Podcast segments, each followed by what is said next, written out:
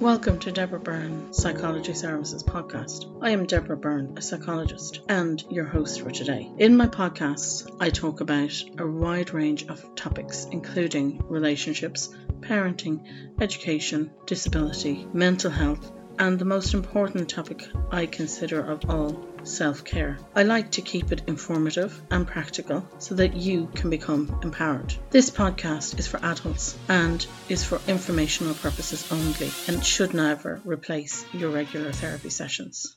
Episode 28 Dealing with Anger as a Positive Emotion.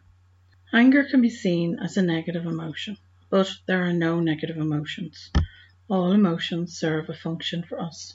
None are negative. It's how we express those emotions that can make how they feel negative or positive.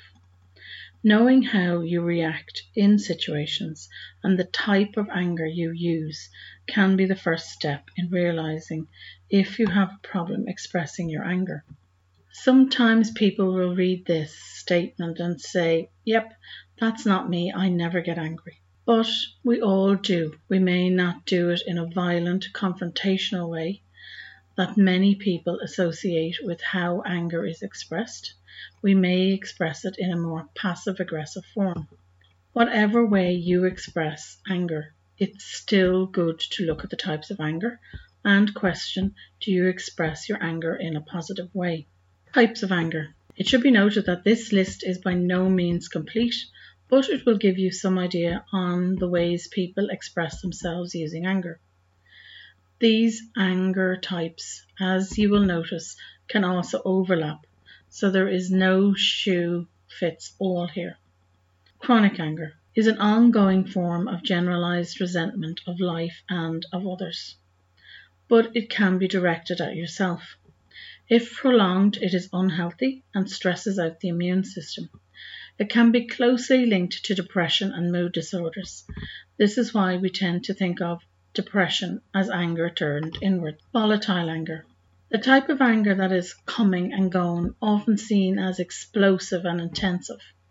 This is often seen as the type of anger that can lead to physical and verbal abuse, often triggered by a perceived hurt, insult, or personal annoyance thus requiring anger management training for the individual concerned.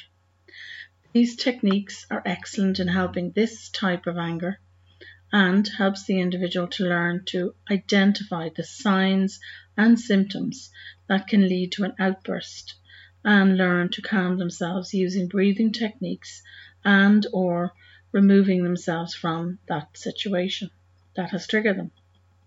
Judgmental anger often expressed through criticism and hurtful comments to another individual, we have resentments or loathing against. Passive anger or passive aggressive anger. This type of anger is often seen in situations where the individual cannot get back at or directly express their anger at the person concerned. It may be even hidden from the individual expressing the anger, as they can be unaware they are actually doing it but they are angry and are expressing it in hidden or non obvious ways, such as through sarcasm, avoidance, arriving late, or completely substandard work. The whole idea of this type of anger is that it is non confrontational. Overwhelmed anger. While, as the title states, the individual concerned is feeling overwhelmed and unable to cope with their life and or workload, they feel frustrated, may still keep up their workload, but feel very resentful towards others around them. Retaliatory anger. Okay, this is the I'm going to get you back type of anger. It can be directed at an individual, company, or state body. The person concerned feels aggrieved at what they perceive has been done to them or a loved one, and they want revenge in some cases. This is why it can also be seen as a dangerous expression of anger that's motivating a violent outcome.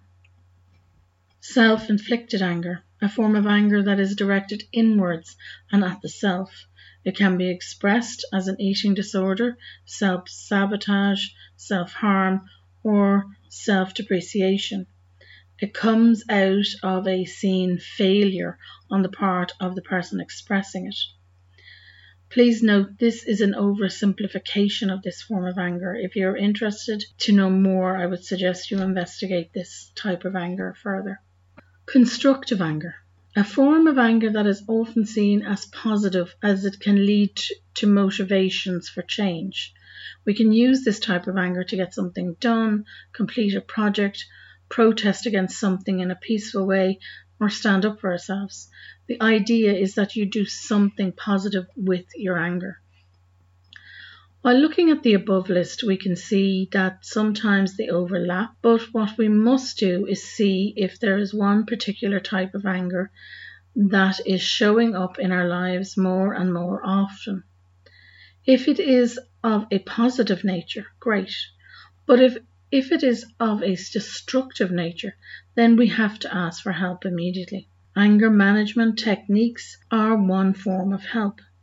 If you notice yourself using self inflicted anger in any form as a means of expressing your anger, you should also seek help immediately. Passive aggressive anger, overwhelming types of anger need help too. We need to learn to stand up for ourselves and construct healthy boundaries, including expression of anger in a healthy form. Still unsure about your anger? Look at the questions and answer them. Try some of the techniques I suggest to get you started. But if you feel you need further help, please see your GP or you can self refer to a psychologist or counselor. Be at least honest with yourself, as reaching out for help is a courageous act. 1. Anger is not an unhealthy uh, emotion. It can be expressed in unhealthy ways. You can ask yourself these questions Does it help you to get what you want without hurting anyone else? Does it lead to more positive experiences than negative ones? Is it respectful? Write down your answers and reflect on them. 2. Anger has a start, a middle, and an end. It comes in graduations from mild irritation to annoyance, from anger to rage. Take time to understand and get to know the difference between these and how you use them and what situations motivate you to use these different forms of anger. 3. Start to notice whether the intensity of your anger is appropriate to the situation. It will be helpful to notice other people's reactions to similar situations. At the start, we will do this in a reflective manner at the end of the day by journaling out what has gone on and how we responded. 4. Try other ways to cope with anger, particularly if this anger is related to old memories. Again, writing, painting, drawing, poetry, and making collages can help, but also you need help. So reaching out to a therapist will do that. Five, give yourself a timeout. Take a walk, remove yourself from the situation and count to 10 or longer if needed. Six, reflect upon your anger. Don't judge it, just observe it. Notice the thoughts, feelings, perceptions, sensations, and predictions. 7. Learn the most common triggers to your anger. Is it appropriate?